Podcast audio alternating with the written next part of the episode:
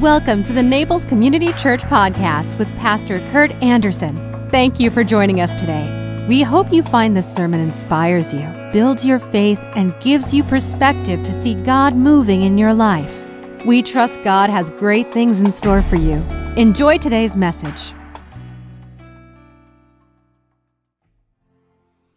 And now, Lord, we long for a shepherd. We long for one to lead us through this life. We ask our, that our hearts might be open to you and to your guidance as we pray in Jesus' name. Amen. See. So, did we take an offering? Did the offering get taken? I wasn't looking. okay. All right. Oh, you can bring it forward. So, just so you know, um, those people who are always upset about organized religion, we are not organized. Thank you.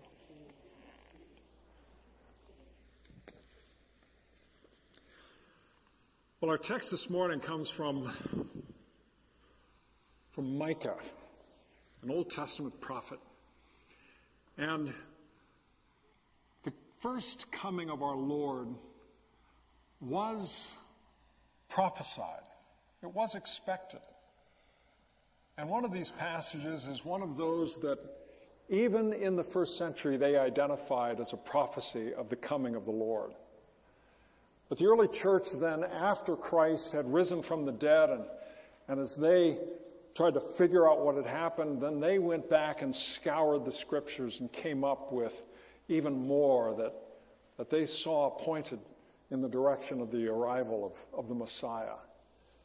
And so we, we look at the Old Testament and we see there, sprinkled in the midst of all of the stories and, and prophecies and poems, the, the hope for the coming one. Hear the word of God as it comes to us from Micah and then from Isaiah.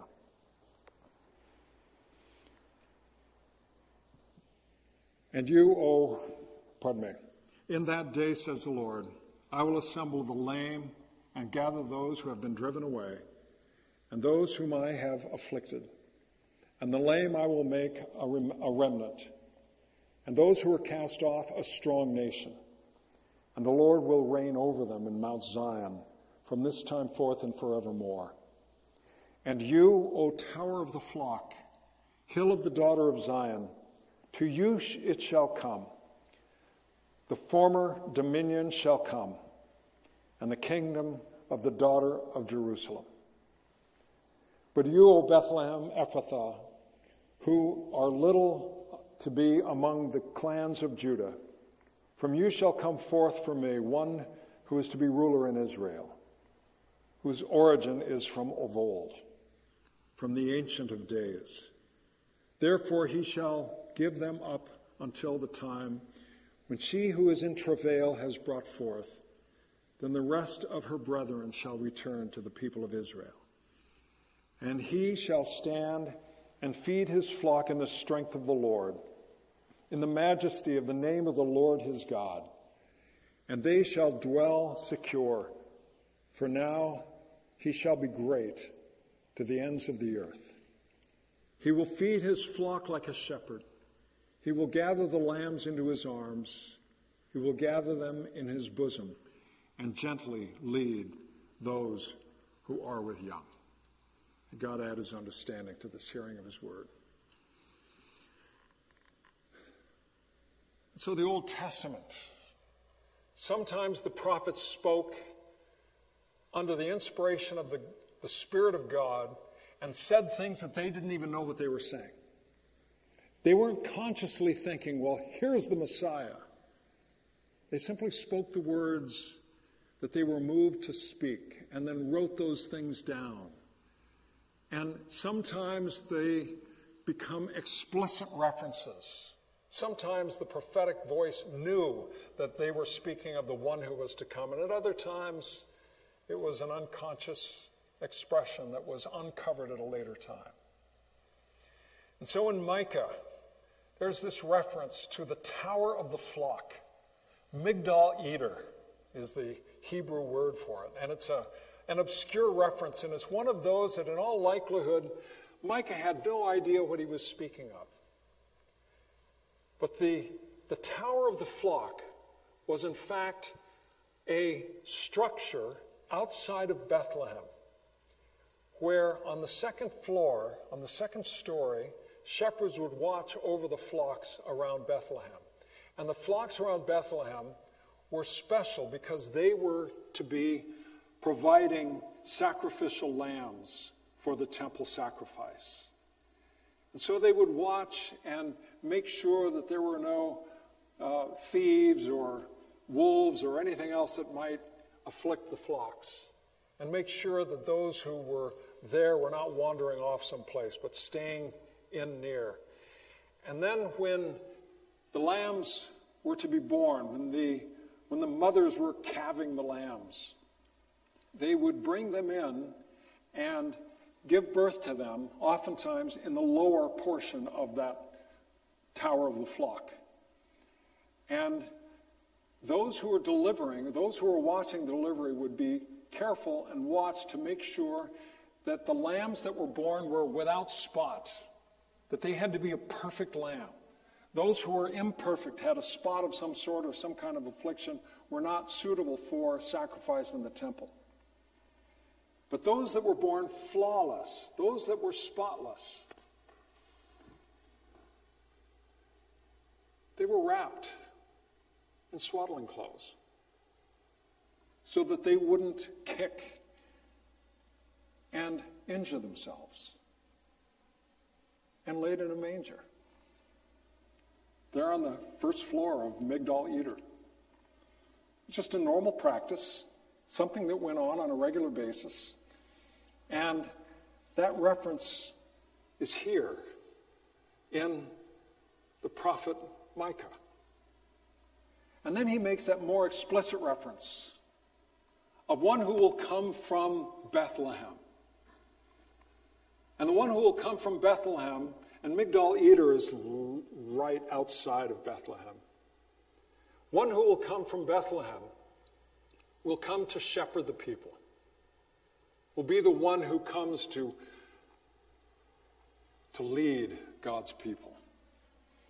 And so when the Magi came to see Herod because they had seen the star, they, they heard from the priests and the biblical scholars that this prophecy of Micah said that the Messiah would come to Bethlehem. So they went from there to see the Christ child. And so it is that the people were preparing themselves, longing for a leader, longing for one who would be a, a king like David someone who would resurrect the, the ancient nation of Israel and bring it to a new form of glory. So they were looking at the Messiah as a political leader. For all intents and purposes, all of their afflictions from the years since David were because of the disobedience of the people. And so now they were looking for a new leader, a new political leader. Or so that expectation had, had degenerated. The reality was something far more sublime. When Jesus carried on his ministry, they looked at him as a political leader, potential or not. The reality of what was going on, as I say, is far more subtle, far more sublime. So the people of God, as they come out of Egypt, they're making their way across the Sinai wilderness. They get stuck there, and they're, they're out there for many years. And they were heading for a land flowing with milk and honey. And when they got there, it wasn't a land flowing with milk and honey. They got there and they fought wars. And they had to work hard to carve life out of the land. But yet they had this longing for this very special place, this land of milk and honey. But it wasn't that. then they longed for a king. They got Saul. Saul turned into a failure. And then they got David.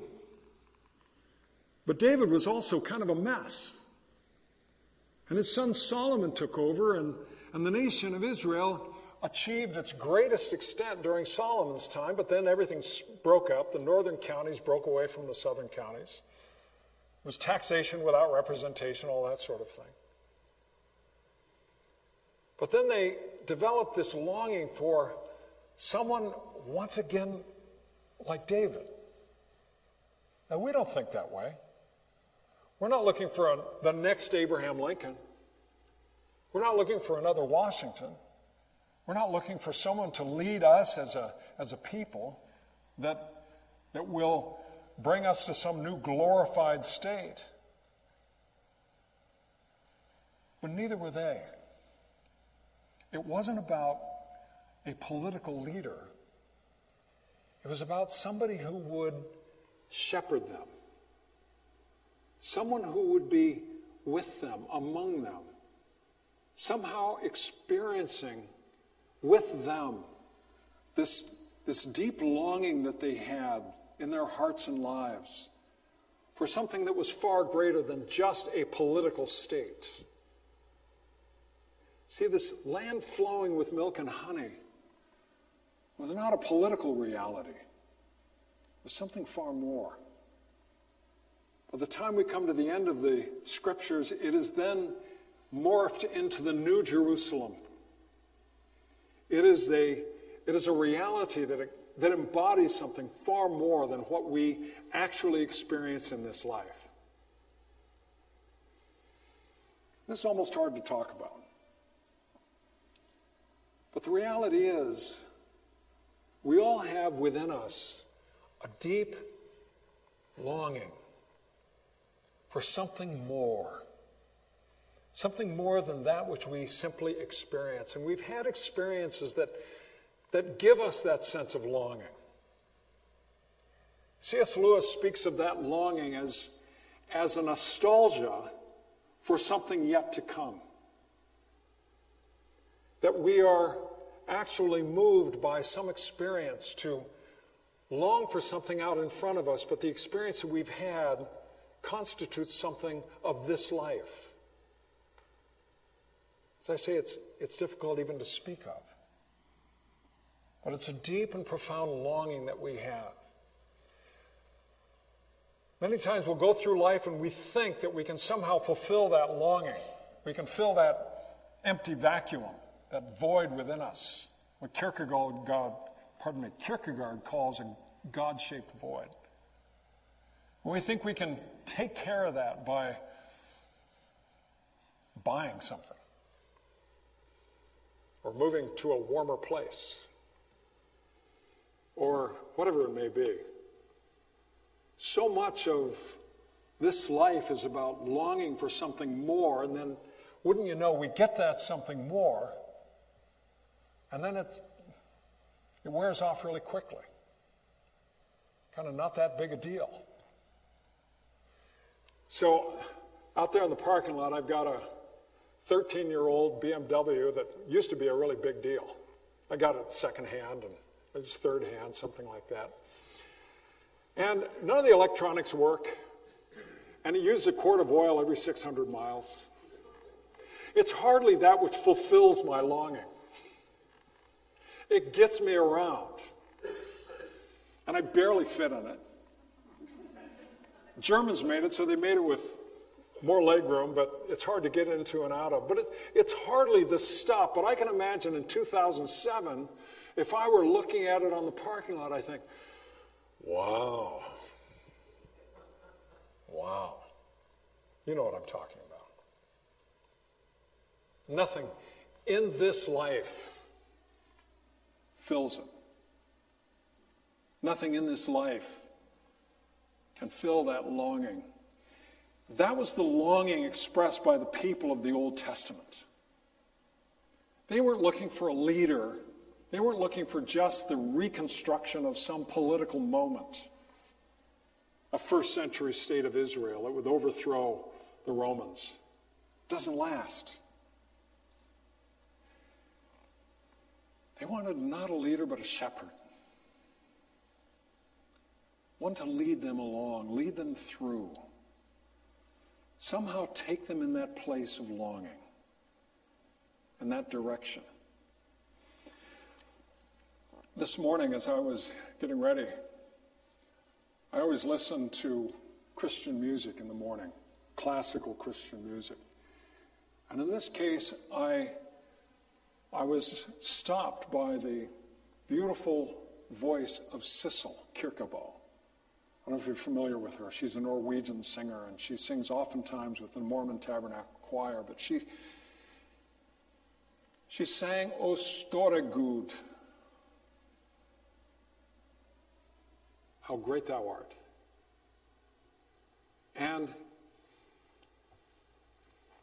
something about the hymns, something about the songs we sing at Christmas time. I mean, we sing Away in a Manger. And that harkens back to when we were kids. And, and so it's a nostalgia, but it also has something that opens out something out in front of us. It incites that longing, it brings forth that longing. And it's not just longing for Christmas Day. I mean, I'm sure your kids are asking you, what, what do you want for Christmas? Dad, Mom, what do you want for Christmas? I don't know. I want to be with you. I want to eat. I want to be with you.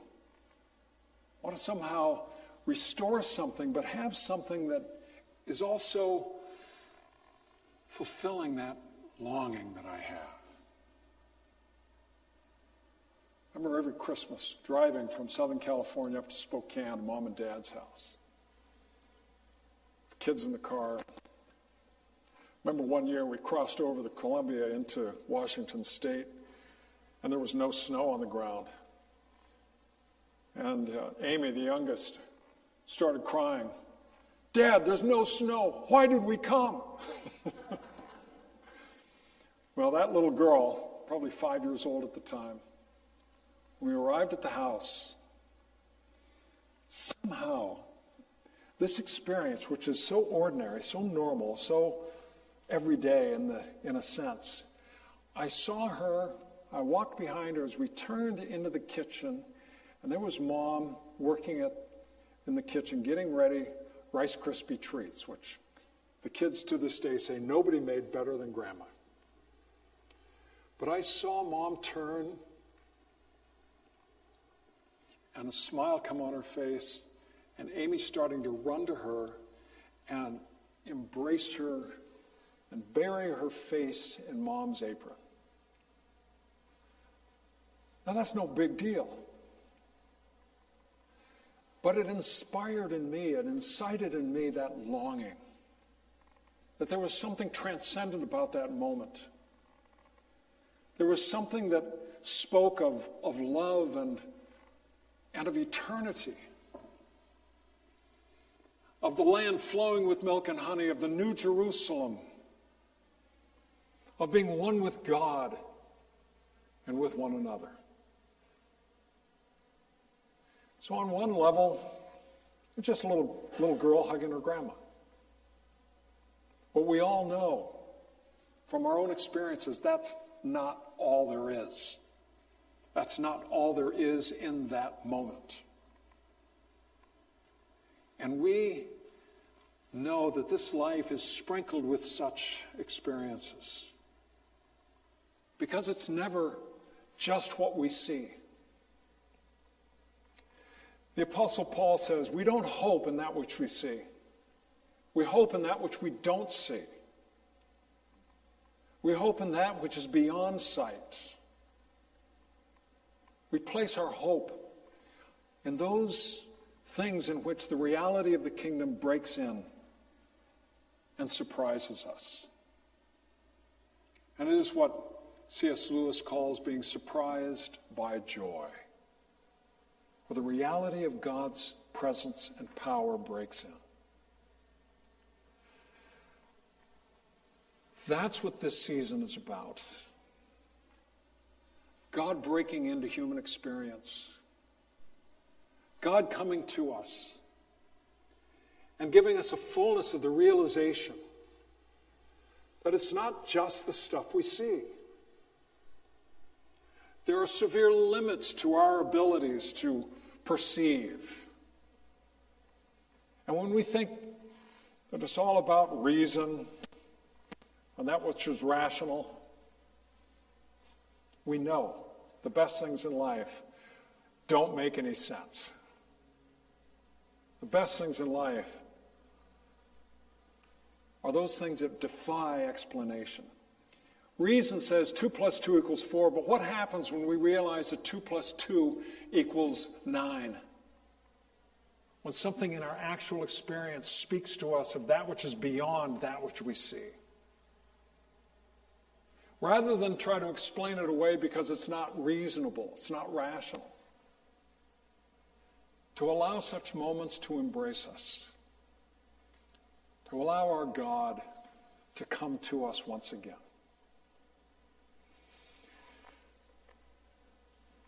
He is called the hound of heaven. He pursues us until he runs us down, and then he doesn't tear us apart. He embraces us. And if he's a hound of heaven, then he licks us our face and everything else like, like good dogs do. But He loves us, He embraces us. And it is His deep desire that all we do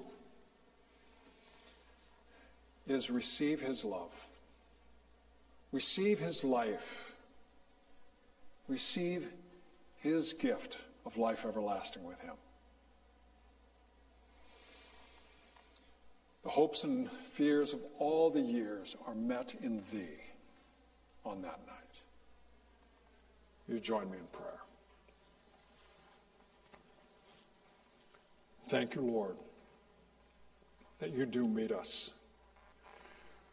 For all of our efforts are paltry and they fail. Thank you, Lord, that you come to us. And all we have to do is recognize the many ways in which you have invaded our personal space only so that we might know how loved we are. Thank you, O Lord, and may we receive your grace embodied in your Son, in whose name we pray. Amen. If you enjoyed today's podcast, there are a few things you can do. Be sure to subscribe, rate, and review this podcast. For more information, you can visit us online at www.naplescommunitychurch.org. If you happen to be visiting Naples, please drop in for our Sunday service at 10 a.m. We'd love to meet you. Thanks again for joining us. Have a fabulous day.